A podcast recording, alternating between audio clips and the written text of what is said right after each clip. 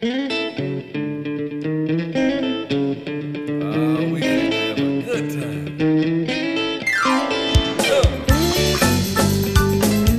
podcast is presented to you by Passion Church, the DeSoto County campus, the fun church in Horn Lake, Mississippi.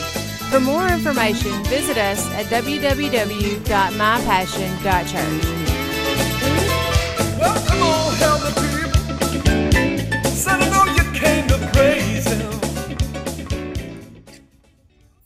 I just wanted to stop everything and take the time today to let you know how very thankful I am that you've been there for me. I want to say thanks for never giving up on me. Thank you for providing meals for us after Blake's surgery. Thanks for making sure I always had a ride to chemo. And thank you for helping me through this difficult season in my life, God. Thank you, God, for teaching me to be a strong single dad. Dear God, thank you so much for giving me this new job. I love it. Thanks for sending Jeff to take my shift last week so I could be with my family. For keeping me company on the first day of school. Thank you, God, for helping us get that bill paid. Thank you, God, for the clothes on my back. For giving me the courage to speak the truth. Thank you for forgiving me. For making my day better. For giving my life a melody. Thank you, God. Thank you, God. Thank you, God, for every single day. And one final thing, God. Thank you for always loving me. No matter what.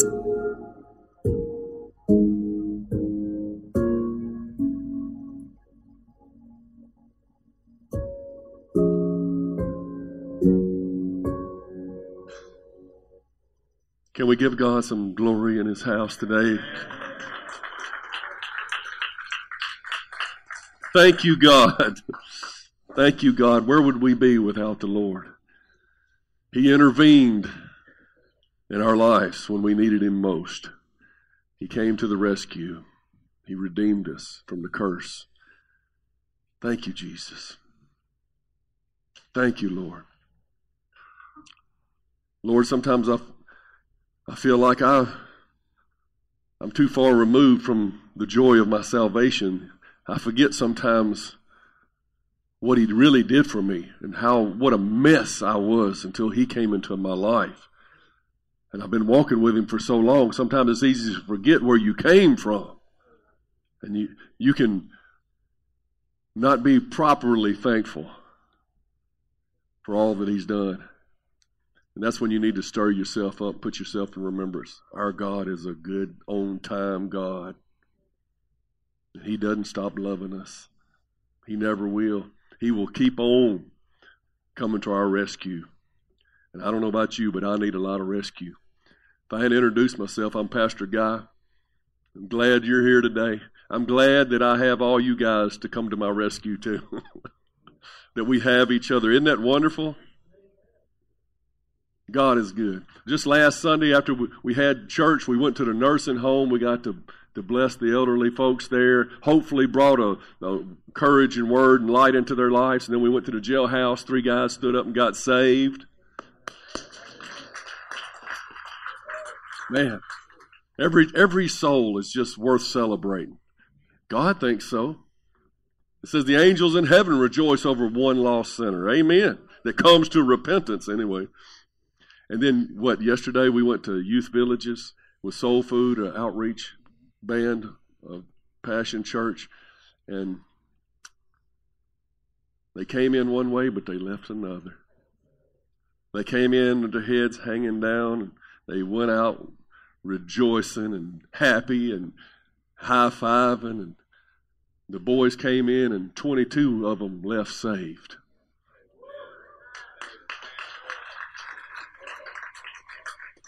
The girls came in and sat down we started playing and they was trying to not tap their feet they was looking at each other is it all right to clap by the second song they was up in front and just praising the Lord with us. And by the time they left, 13 of those girls had given their life to Jesus.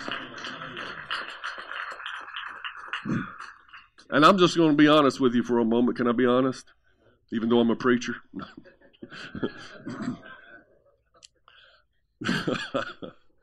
no. Uh, I, I told Kaylee, I, I, said, I don't feel spiritual today. Yesterday I was there, I just was in one of those moods. I just didn't feel spiritual, didn't feel godly, really wasn't prepared, you know, for the message that I was going to give to those kids. And playing, just, my plan was off. It was just like I wasn't connected. It was like, God, you're going to, you're going to have to do it. I can't do it. And I started preaching to them, and it started coming out dry, and I didn't know what to say, and I was making it up as I went along, and and but the Holy Spirit began to take over. And I preached way too long to those kids. The, the band's over there thinking, oh, here he goes again. But I'm going to tell you this. The Holy Spirit said through me what needed to be said. And it took a while to get there. It took a while. Sometimes it takes a while to get there.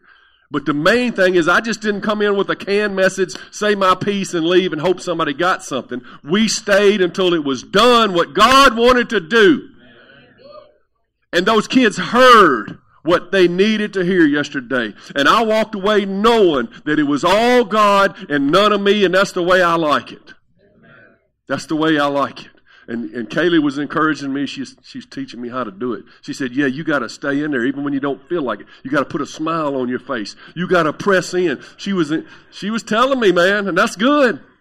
That's who you want to be your cheerleader, your praise and worship leader. It doesn't matter if she don't feel good one day. She still cares about what's happening to you. So we're blessed. We're blessed with a good praise team. You know, I have to get on them sometimes because I don't, I don't know why I'm telling you all this, but sometimes they come up here and they look serious.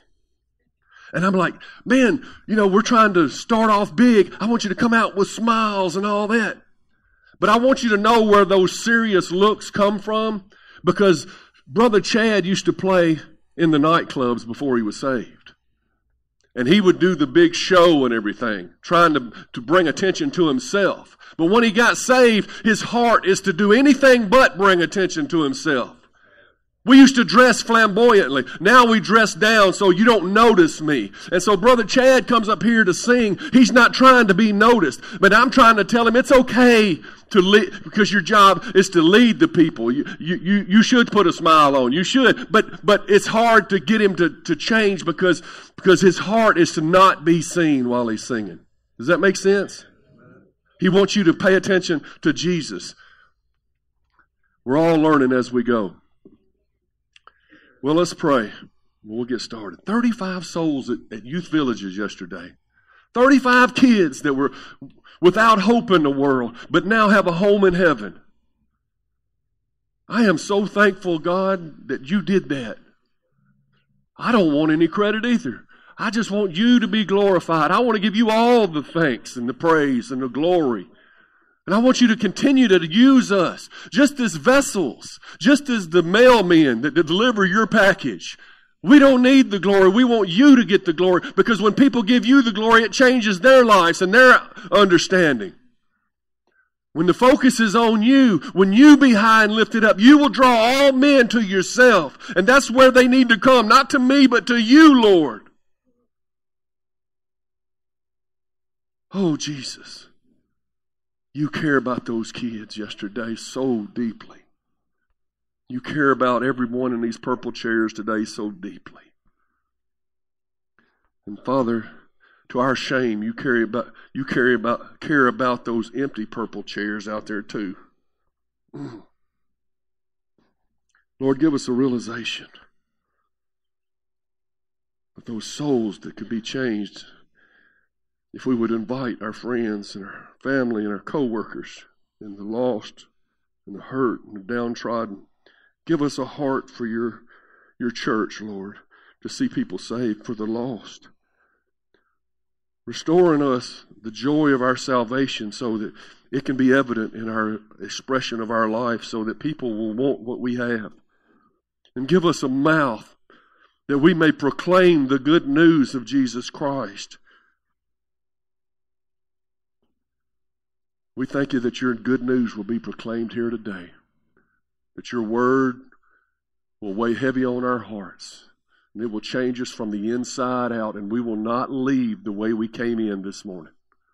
We pray in Jesus' name. Amen. Well, we've just concluded our first semester of life groups first ever semester of life group. We went from a Wednesday night service to life groups during the week, meeting in people's homes, like it said in the book of Acts. They met in the temple and they met in people's homes, and it has rash, radically changed the way we're doing church. I see so much, so many more friendships and fellowships being created. I see people stepping out of their shell and they're ministering at the life groups, people that normally wouldn't say anything. There, there's more going on. There's more benefit from us all getting involved than just me preaching on a Wednesday night. It has been wonderful. And if you are a life group leader in this past semester, and you opened up your home to people, would you rise right now that we can tell you thank you for the difference that you've made in this church? I know Miss Anita's back in the back, Rick's back there standing up. You guys can be seated, don't want to embarrass you, but you know what? You blazed a path. You were pioneers. You were willing to be part of the first group that didn't know how it was going to look, whether it was going to work, but you had the courage and the faith to step forward and to open up your homes and to, to be the good shepherd that shepherded the people that God gave you trust over.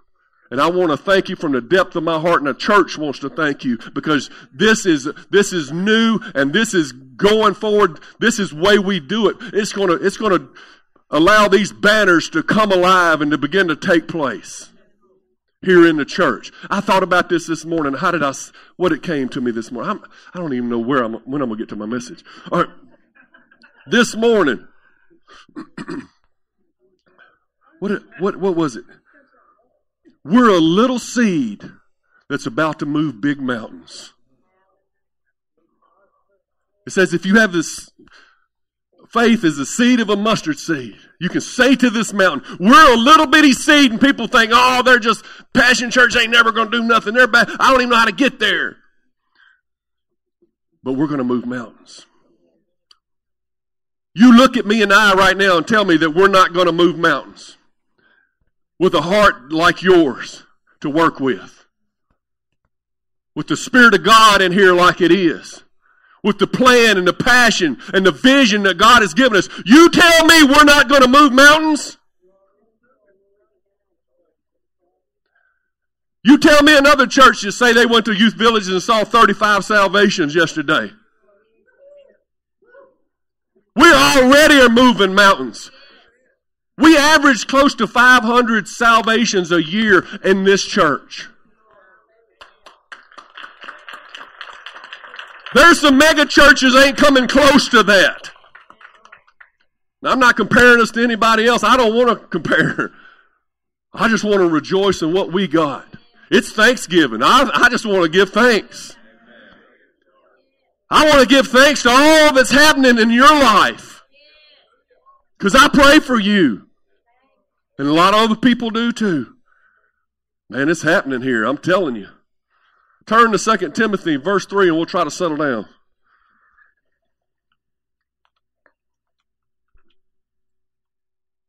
We should rejoice. Should stir ourselves up. Woe unto us if we come in here with a sad face, all is going on.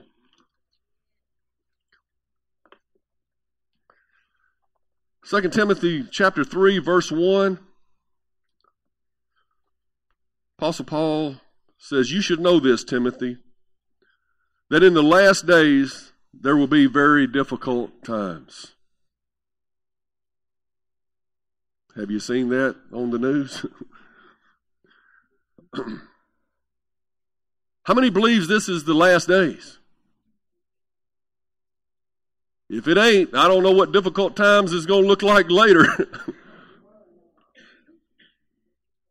For people will love only themselves and their money. They will be boastful and proud, scoffing at God, disobedient to their parents, and ungrateful. Say ungrateful. They will consider nothing sacred. They'll be unloving, unforgiving. They will slander others and have no self control. They will be cruel and hate what is good. They will betray their friends, be reckless, be puffed up with pride, love pleasures rather than God. They will act religious, but they will reject the power that could make them godly. Stay away from people like that. As I looked through that scripture, through that passage, I saw one of these conditions of mankind's heart that if we could change that, if God could get a hold of this one condition, I believe it would greatly affect for the positive all the other conditions. We wouldn't have to worry about be, people being proud and scoffing and disobedient and slandering and cruel and hatred and uh, reckless and all these other things. If we could get a hold of this one thing and stop being ungrateful. And you know there's a lot of things going on in your life that you wish weren't there. But I think the key may be you start being grateful. And it may change your landscape. Can you imagine what America would look like if we were grateful? We're living in the greatest nation ever God ever blessed. We have more than any nation ever before us. But yet, we're ungrateful. Angie and I were watching a documentary on Vietnam, and those guys were over there doing their best to, to secure freedom for our nation. They came back and people spit on them and called them baby killers. Even if you didn't agree with the politics, come on, can't you be grateful for somebody willing to lay down their lives?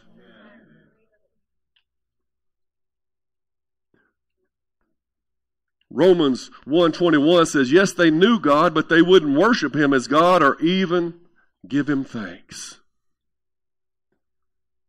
That's terrible.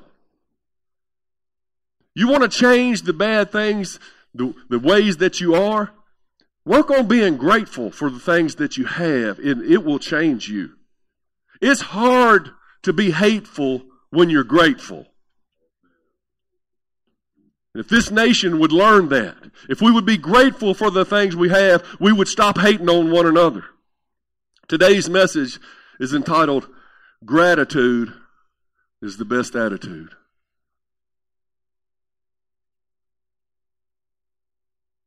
I've told told you before I used to work at FedEx. I worked there for 12 years I was in my 20s and early 30s. Started out in the hub, you know, uh, working part time, throwing boxes, working hard, hard, hard for a living. You know, it's part time at night, fast paced. You know, we'd come in and talk to the boss, and he'd give us a pep rally for about 30 seconds, and we'd get get out there and start doing what we were supposed to be doing. And there wasn't time to complain. You worked your shift until your shift was over. You was tired. You went home, went to bed, but you had a sense of that I had accomplished something. Well, I tried and tried to get on full time. I finally did. And uh, got on cleaning the airplanes, day shift job. So excited about it. Come to find out I'm working four 10 hour days instead of, you know, uh, weekends and all that. Just four 10 hour days. And they would, they would assign me like three or four airplanes to clean. I'd go up into the cockpit and get the trash out that the pilots had left, clean the windows, and maybe do the the instrument panel if if I was feeling, you know, especially giddy that day. And clean clean the plane up, take the trash down. It would take maybe 15 minutes of plane, 20 if I was really doing it right. So you figure what's that's that's an hour a day I was actually working, and I was there 10 hours. Wow, what a gravy job. We had radios. We could call each other. We had our own little carts that we would drive around. I could go all over the airport. We had certain shacks that we could go into and cut the lights out and take a nap if we wanted to, and they'd call us if they needed us. We had ping pong tables. We had basketball. This is all out at FedEx, or it used to be. We had a cafeteria we could hang out at, eat. Since my radio would pick up all the way where I was living, sometime I went home for a little while. Didn't tell my boss that one. But we had it made. Gravy train. That sounds like the perfect job, right? A job you go to, you work an hour out of a 10 hour day, and you get paid for the full 10 hours. That's what most of us are looking for. And so it perplexed me, even though I wasn't saved at the time, when we would have a meeting with our boss and he would come in. I had never heard such mumbling and complaining in my whole life out of this group of people. I'm, I'm like, well, y'all shut up. You're going to ruin this whole thing. I'm not kidding. I remember this one time that the boss said, you know, the aircraft mechanics have asked us politely if, you know, when we carry the trash out of the airplane, if we happen to see a bag of trash on the steps leading to the airplane, if we'd carry that down too. Seems like a reasonable request when you think. Oh, these people say, no, no, that's not in our job description. We don't touch the stairs. We only do the airplanes. Our handbook says this. And they run the boss down, talk about it. I've never been a part of a, such a murmuring, complaining group of people in my life. And you think that's the job you want? But I tell you, after a couple of years, I was anxious to leave that. There was no satisfaction in it. I think as America, we're at that place where a lot of people just getting free money and people ain't working. People ain't applying themselves, and the more they sit around, people don't even want to go to the mailbox to get their check. They want it directly deposited from the government now. And there's no feeling of accomplishment and satisfaction in their life. And they sit around and murmur about everything that they don't have. Like that group. They're not grateful. I'm telling you, there's a better way to live this life. And it's not how much, how least you can do, it's how much you can do. In America, it's easy to feel owed, to become entitled, and simply to be spoiled. We're a spoiled nation. We're going the way of the Roman Empire. Same thing happened to them. They had everything, but they became lazy, gluttonous, spoiled. Could, could we muster enough true soldiers these days to fight a, a World War III like we did in World War II? Or would we kill each other on the way? Would we destroy each other bickering and being ungrateful for what we have?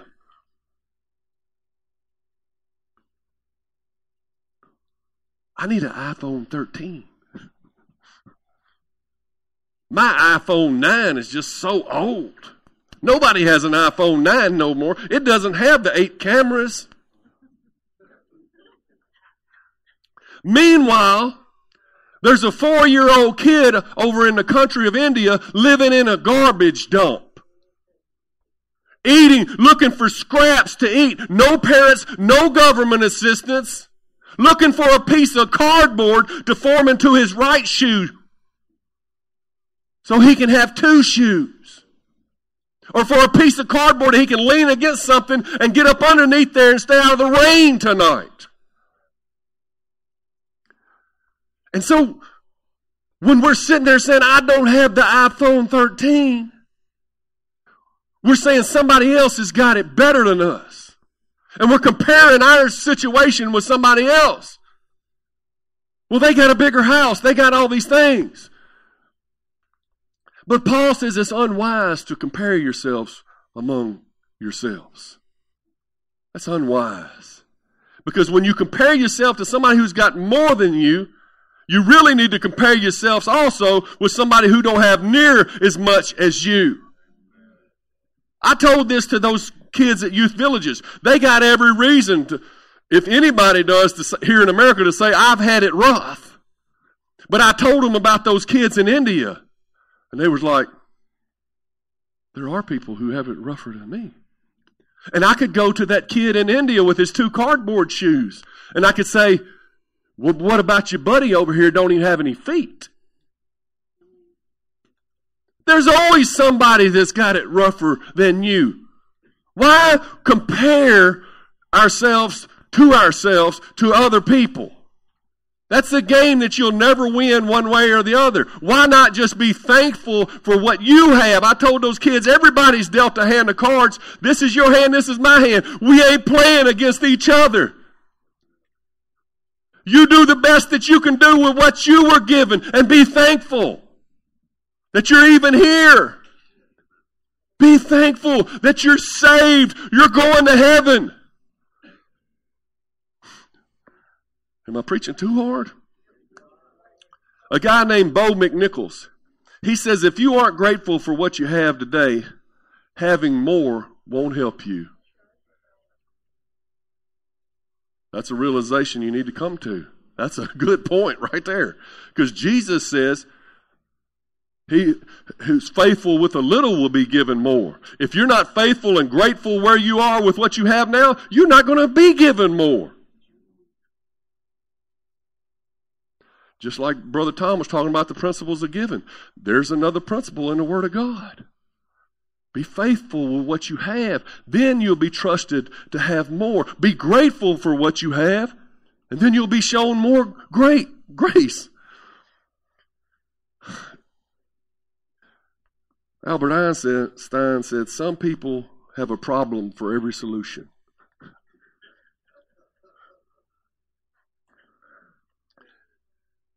There's really two kind of people in the world. There's what I like to call the promised land positive. I'm going into the promised land. I don't care what it takes. I'm going to fight for it. I'm going to go in. I'm going to take the, take take back what the devil has stolen. But then you got the complaining wilderness dwellers. That they're never going in. They're not even crossing the Jordan. They're not even going to start the fight. They're just going to sit over here and moan about it. That's not where you want to be. Those people are like clouds. It becomes a beautiful day when they disappear.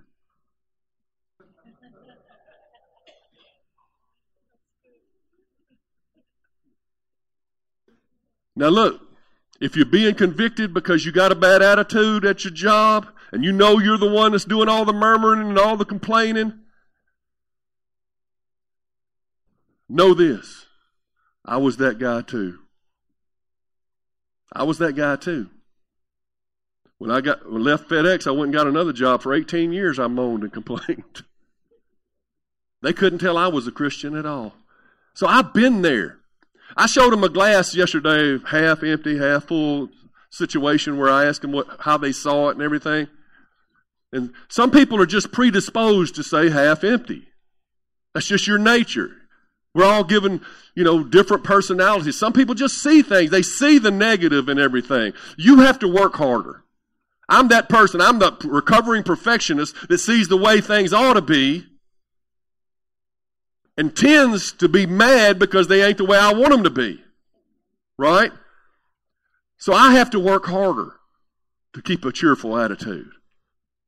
But look, if you're not willing to overlook imperfections in your life, you're going to live a miserable life because there's no perfection down here.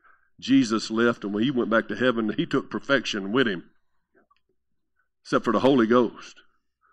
But the Holy Ghost is inside of you, and He will begin to perfect you. But perfection is not what we think.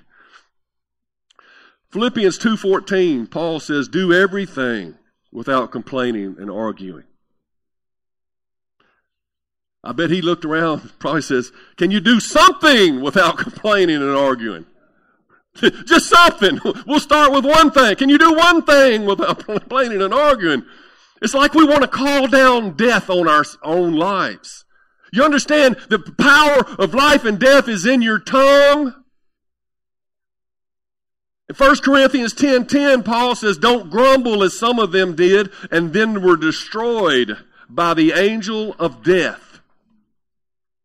They're complaining angered God to the point that the angel of death came down and destroyed them. God takes our, the words of our mouth and our grumbling and complaining seriously. Who are we complaining about anyway? When we complain. In Exodus 16 8, Moses says, The Lord hears your complaints which you make against him, And what are we? Your complaints are not against us, but against the Lord. They were complaining to Moses. Moses, you don't do this. Moses, you, we just need to go back. If this is where you are, Moses, they were directing them. They thought they were directing them at Moses, but Moses was saying, no, no, you're not complaining against me. You're complaining against God. Our complaints are ultimately, at the end of their conclusion, complaints against God.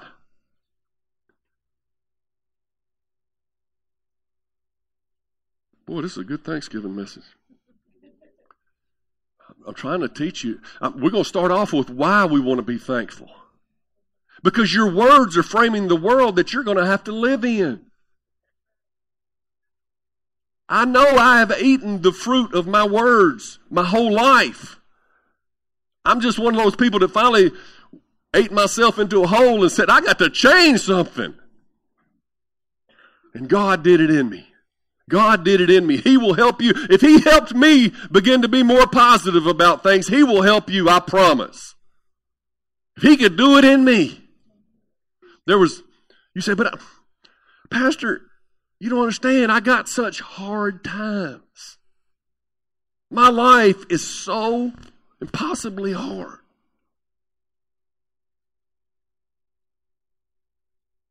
Welcome to the club. Is there somebody here that's life is just totally grand? No. We all face the same 24 7. We all face the rain and the pollution and the, the people. We all are in this together. There was a preacher, he was so upbeat that every time he would start a sermon, he would tell about what he was thankful for that day. And his parishioners were like, man, he, he gets on my nerves. He said, always, always, what's he going to do today? One day they came into church on a Sunday morning. It was rainy. It was cloudy. It was cold. It was sleeting a little bit. It was so dreary. They said, well, we're going to sit back and see what he says today. There ain't no way. Pastor came up to the pulpit. He said, good morning, everybody. Aren't you thankful that every day isn't like today?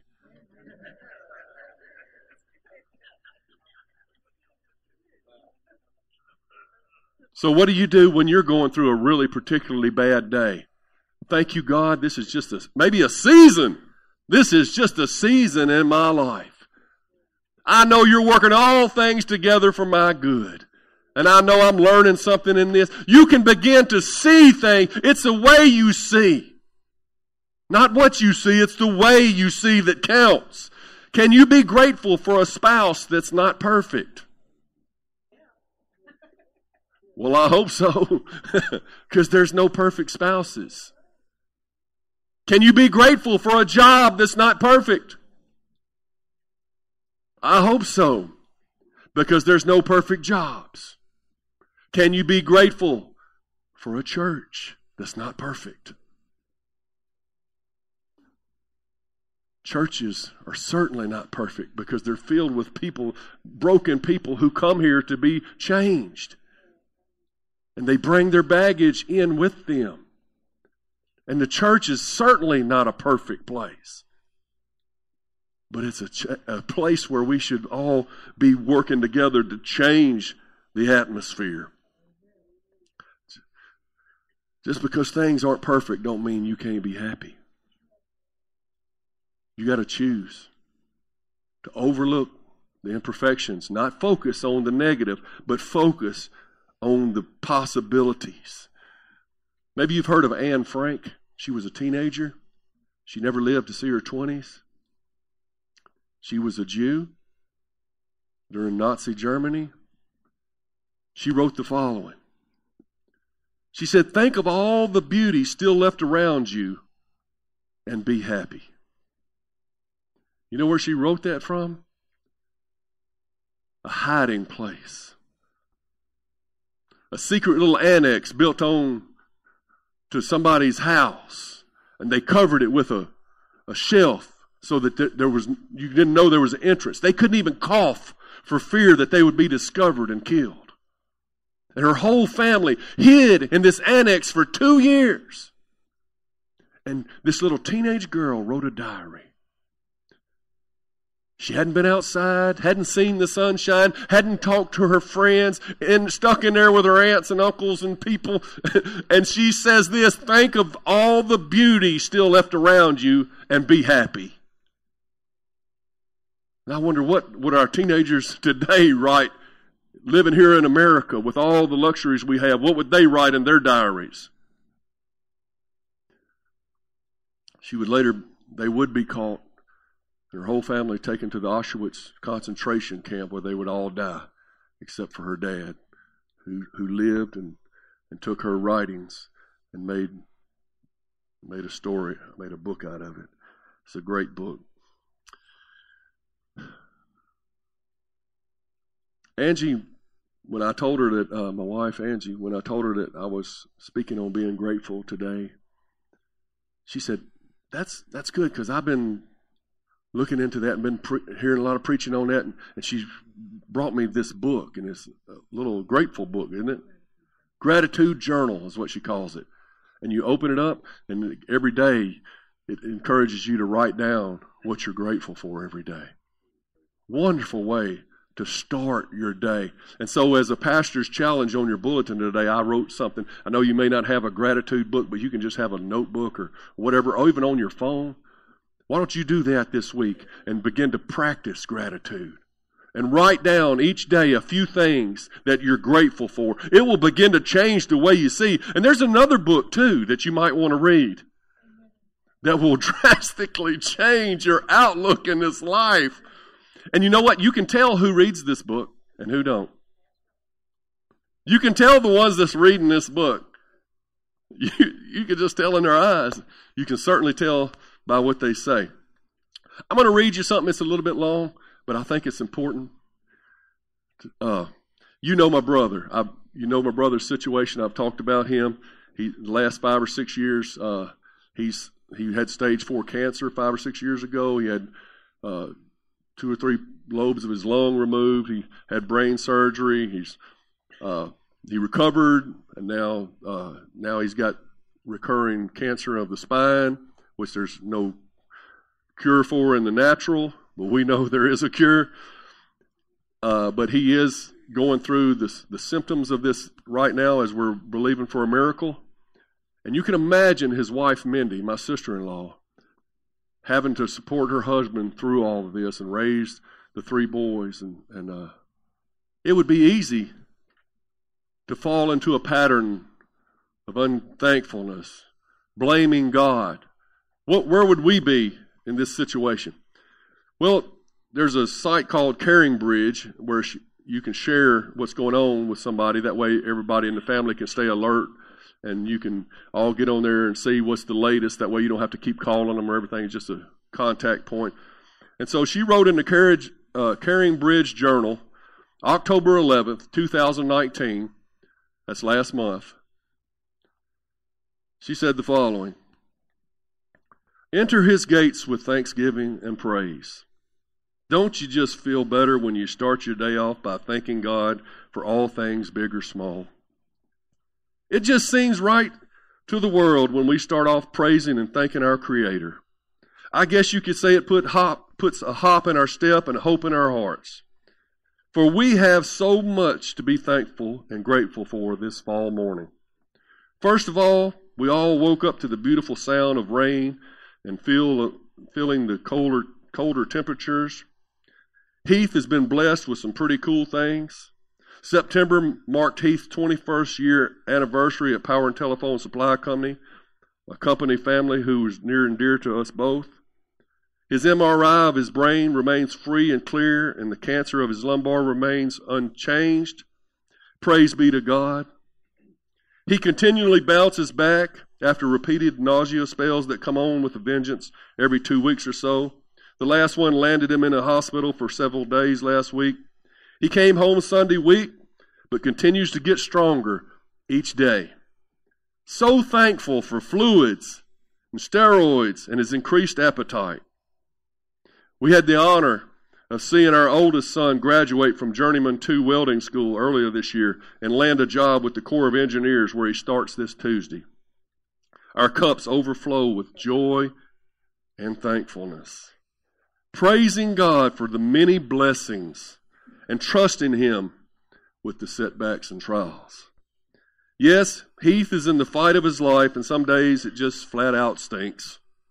However, in the midst of his many trials and the storms that threaten to rage, my beloved presses on and continues to fight through and finish the race set before him. Jesus holds on to him, anchors him, and carries him through each step and hurdle.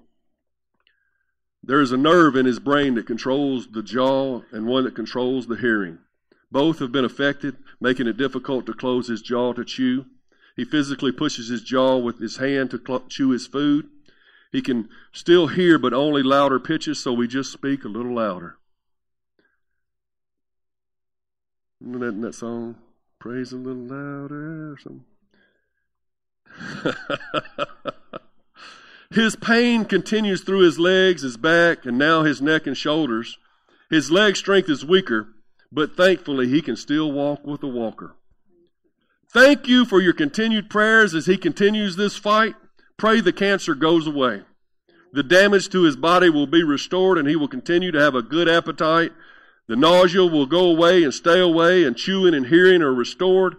Also, that he will be comfortable during the continual three to four hour test on the 23rd. We appreciate you so much. You have carried and stood in, a, in for us in prayer. Thank you, prayer warriors. We are looking forward to many things this fall season. Naturally, the changing of the leaves and the gorgeous sunsets, but all the celebrations of Heath's birthday later this month, watching one of our favorite basketball players play his final year at Lewisburg, her son, her, her son Isaiah, seeing what God has in store for all three of our sons and so much more. Always hoping and anticipating for now and the future in his righteous hands the Sheffield family. That sounds that sounds like something somebody would write if they just won the lottery. Job lost everything for a period in his life. He lost his family, he lost his health, he lost his wealth and his riches. And he thought that God was punishing him. His friends were saying, This is a punishment from God. You must have done something wrong. And even, he, even though he didn't know it was the devil doing it to him, he thought it was God doing it to him. In Job 13, 15, he says, Though God slay me, yet will I trust him.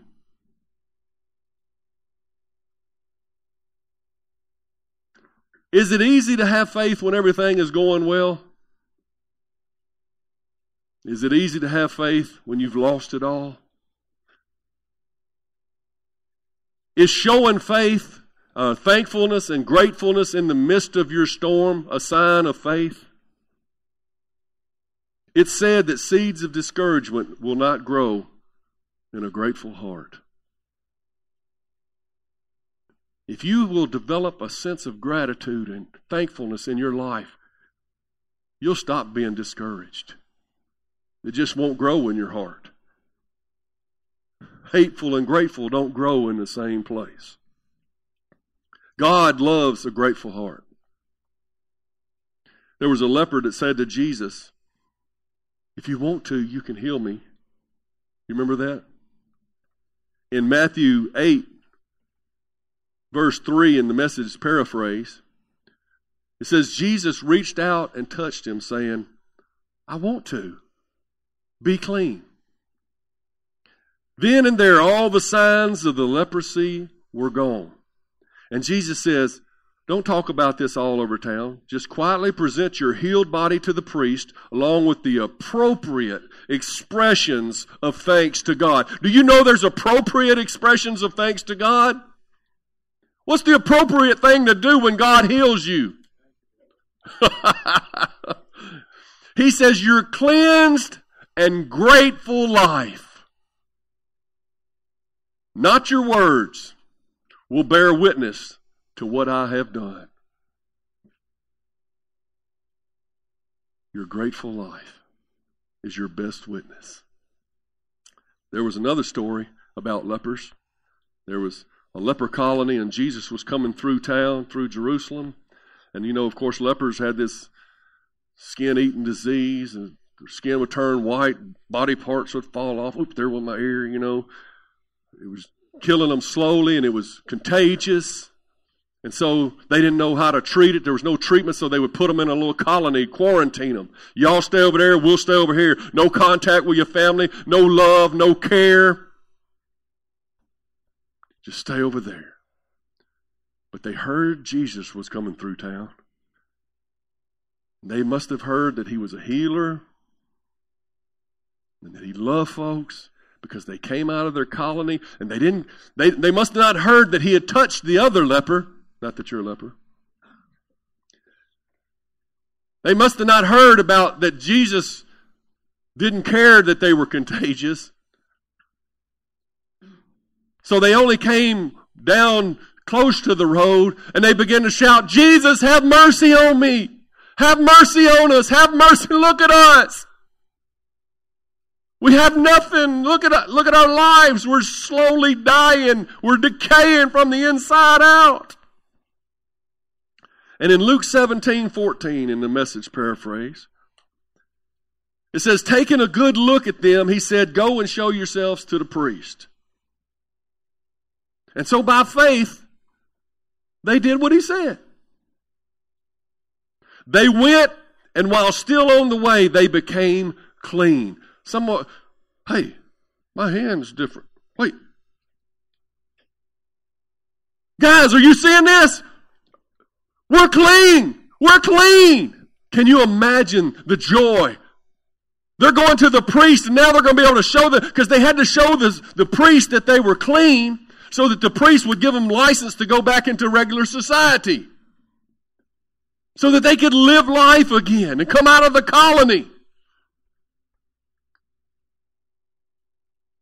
Nine of them kept going.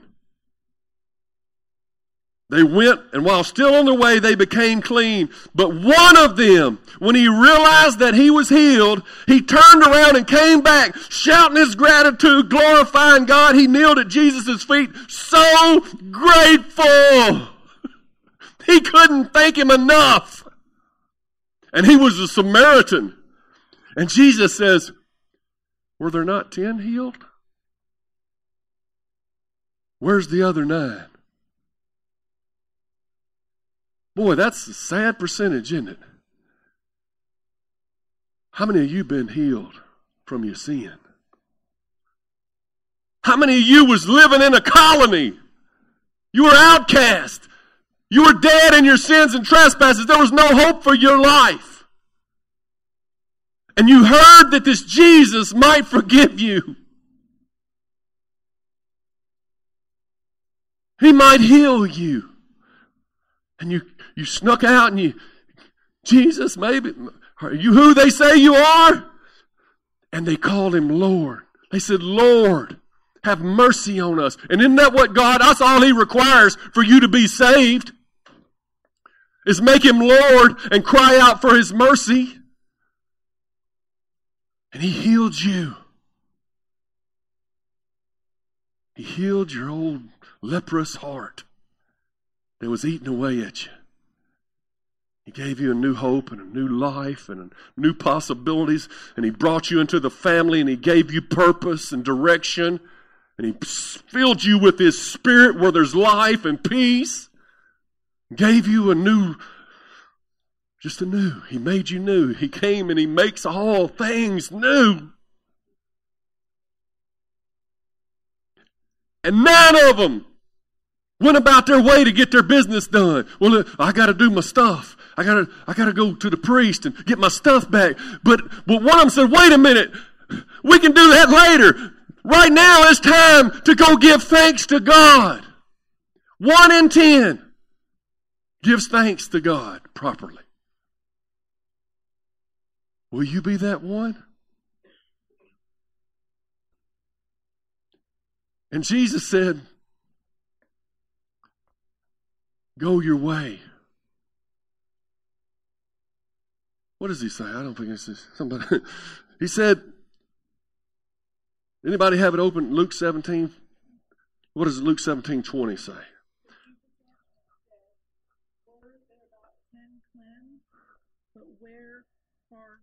And say the next one. Were there not any found who returned to give glory to God except this foreman? In the next one. And he said to them, Arise, go your way. Your faith has made you well. Your faith has made you well. In the King James, it says, Your faith has made you whole. So that ear that it fell off on the way, it's back. The others were cleansed, but the one who came back and gave thanks to God, he received the miracle. And gratefulness will bring miracles into your life. He was made whole. Isn't that good? I love God. You know, there's so many benefits to being grateful. I just wrote down 10 that I thought of, uh, but I'm sure the list goes into the thousands. But just a few just to end with. It glorifies God when you're grateful. There's nothing worse than somebody with a bumper sticker, a fish bumper sticker, and, and going around with a sour look on their face all the time. Just take the bumper sticker off. Don't claim to be a Christian if that's you. it glorifies God when you're thankful. Oh, I thank you, Jesus. It's more attractive to others. That's what draws people in. They see there's a difference. Well, I'm mad and grumbling about everything, but he's he's he's going through the same thing as me, but he's happy all the time. they don't want nothing to do with you until they say, "Well, maybe he's got something going on over there." What? Why are you happy? Witnessing, tool, my goodness. You begin to stand out as lights in the midst of a dark and a perverse and a crooked generation. They're unthankful people. It reduces anxiety and it steals your heart. Just be thankful. Nothing can, nothing can upset your cart. Nothing can flip your boat. I'm just thankful. Though he slay me,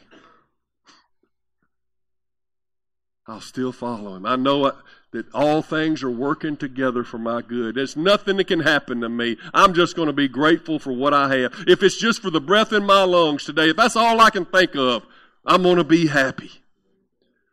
Number four, it helps us remember God's goodness. You're thinking about all the things you have to be grateful for. He did this for me. And so, thus, it begins to stir up your faith for the things in the future. If he did it for me back then, he'll do it for me again. It's building your faith to be grateful. It fosters humility, number five.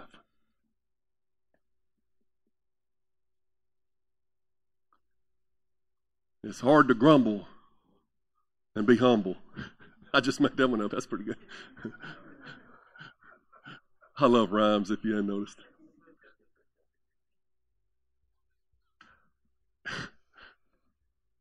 if you're not grumbling, then you, you're in the process of humbling.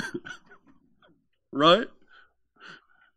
It just makes it it just humbles you to not complain.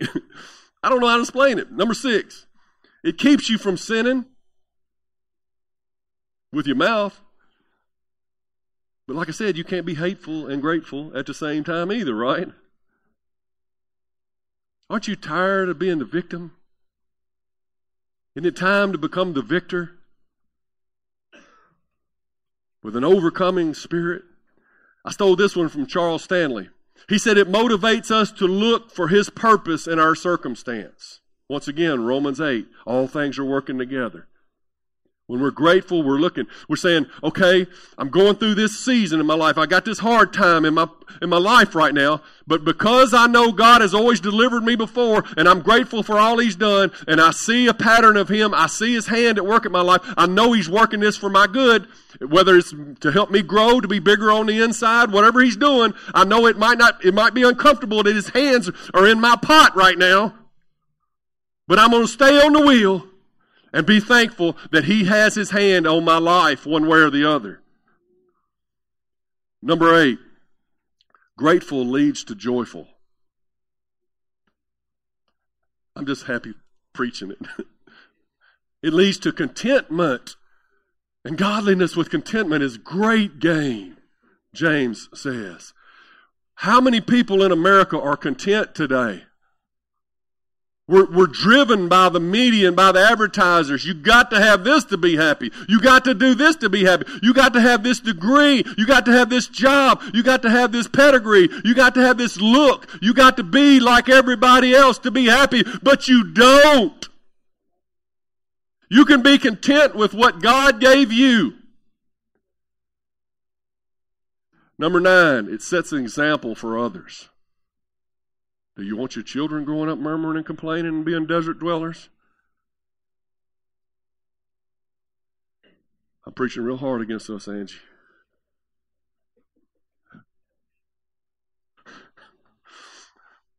I'm telling you, I'm not preaching this from a point of view that we got it figured out, and I'm trying to tell you, I'm preaching to myself. Number 10, I love this one. Gratefulness triggers more of God's grace. You know, if you've ever given a gift to somebody who was just completely lackluster about, yeah, well, yeah, thanks. you told yourself right then and there, I ain't never giving them nothing else. Them people ain't getting nothing from me. But if you ever gave something to somebody like, dude, you thought of me. Oh man, that's awesome, dude. I they were grateful. You're like, what can I get them next? And God is the same way. God is he's a good dad, man. Sometimes he don't give you what he wants to give you because he knows you ain't grateful. It's not helping you, it's hurting you. Parents, you can do the same thing. Sometimes you're giving your children stuff they ain't grateful, you're creating spoiled children. You have to withhold what you want to give them until they learn some gratefulness. Oh, but if you ever get this grateful principle in your life, God's going to bless your socks off. Woo!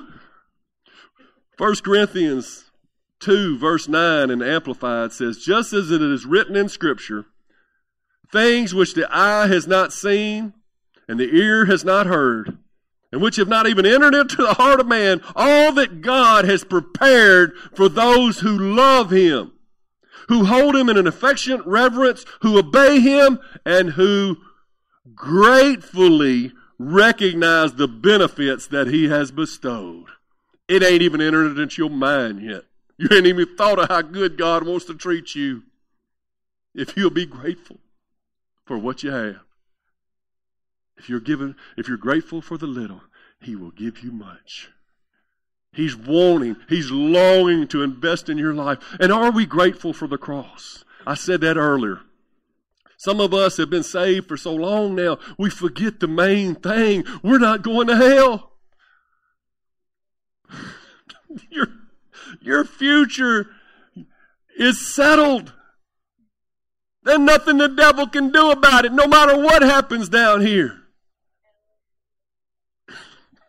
You can't kill a dead man. I've already died to this life. I'm living the new one. This is just a transitional period for me. This is all just a test. I already know where I'm going. God's just wanting to test me to see if I'll be grateful for it. Look, don't sweat it. You're going through these hard times. Don't sweat it. Don't sweat it. Find something to be grateful about and change your perspective. Your attitude determines your altitude. It determines how, how successful you're going to be in this life. The way you see, you can, you can just default to the negative, or you can say, no, no, I know there's imperfections, but I know my God. I know my God's still in control. He got this. And I know all things are working together for the good of those who love him and are called according to his purpose. That's me. I'm called. Yay. There's purpose. Me, little old me. They told me I'd never amount to nothing. Now God uses me. How could we not live lives of gratitude for all He's done for us? It would just be a travesty. Now, if you've been doing that, we fall into those traps. That's why we stir each other up. That's what church is for. We stir each other up into remembrance. When you've been going through a series of hard things, it's easy to forget. It's been a period of time since you got saved. It's easy to forget, but we're stirring each other to remembrance. It says, stir up the joy that is on the inside of you. Put yourself in remembrance. Put God in remembrance. Let Him know how grateful you are. Watch the attitude change. Watch the situations change. Watch the atmosphere at your job change. It wasn't until I began to be grateful for my last job that He put me in this job. I had to pass the test. And you can pass the test. Will you really do what I asked you to do in the Pastor's Challenge this week? You got to form new habits. New habits require you, you change the way you do it. It just don't happen because you want to. So this week, write down in, in a notebook or somewhere a few things that you're grateful for each day. And then on Thanksgiving, which is Thursday, right? Why don't you share some of them with your family? They say, "What? What's what's come over him? What's she talking about?" Show them how good your God is.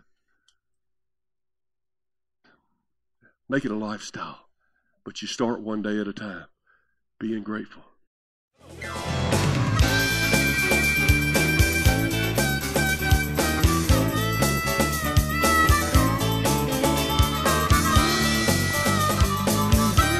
Thanks for listening to the podcast today. We hope you enjoyed it and that it inspires you to live out God's Word. For more information, visit us at www.mypassion.church.